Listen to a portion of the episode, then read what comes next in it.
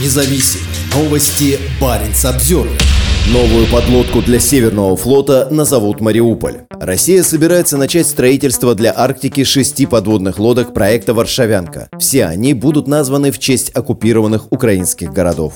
ВМФ России подписал контракты с Объединенной судостроительной корпорацией на строительство дизельных подводных лодок проекта 636-3. Известно, что контракт на первые три корабля был подписан в августе 2022 года на военном форуме «Армия-2022». Это будут первые такие лодки в составе Северного флота. Всего в России в эксплуатации находится 10 варшавянок. Сообщается, что строительство первой подлодки начнется в 2024 году. Она получит название «Мариуполь» в честь оккупированного украинского города, который был полностью разрушен российскими войсками. В боях было убито бесчисленное количество мирных жителей, а российскими и чеченскими войсками были совершены тяжкие военные преступления. Считается, что в боевых действиях принимали участие и войска Северного флота, и в начале июня 2023 года губернатор Мурманской области нанес визит базирующимся в городе бойцам из своего региона. Вслед за Мариуполем для Северного флота построят еще пять варшавянок. Все из них будут названы в честь оккупированных украинских территорий. Парадоксально, но варшавянки играют одну из главных ролей в российской агрессии в отношении Украины. Шесть таких кораблей служат в составе Черноморского флота, и все они регулярно наносят ракетные удары по украинским городам.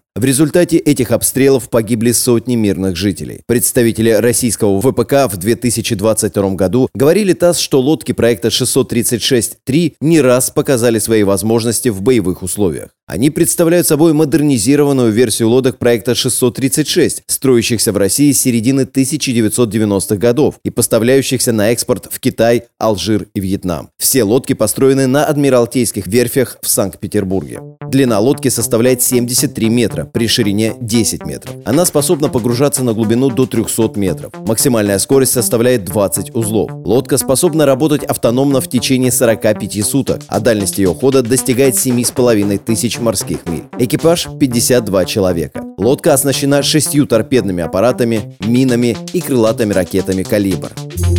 Баренц Обзервер.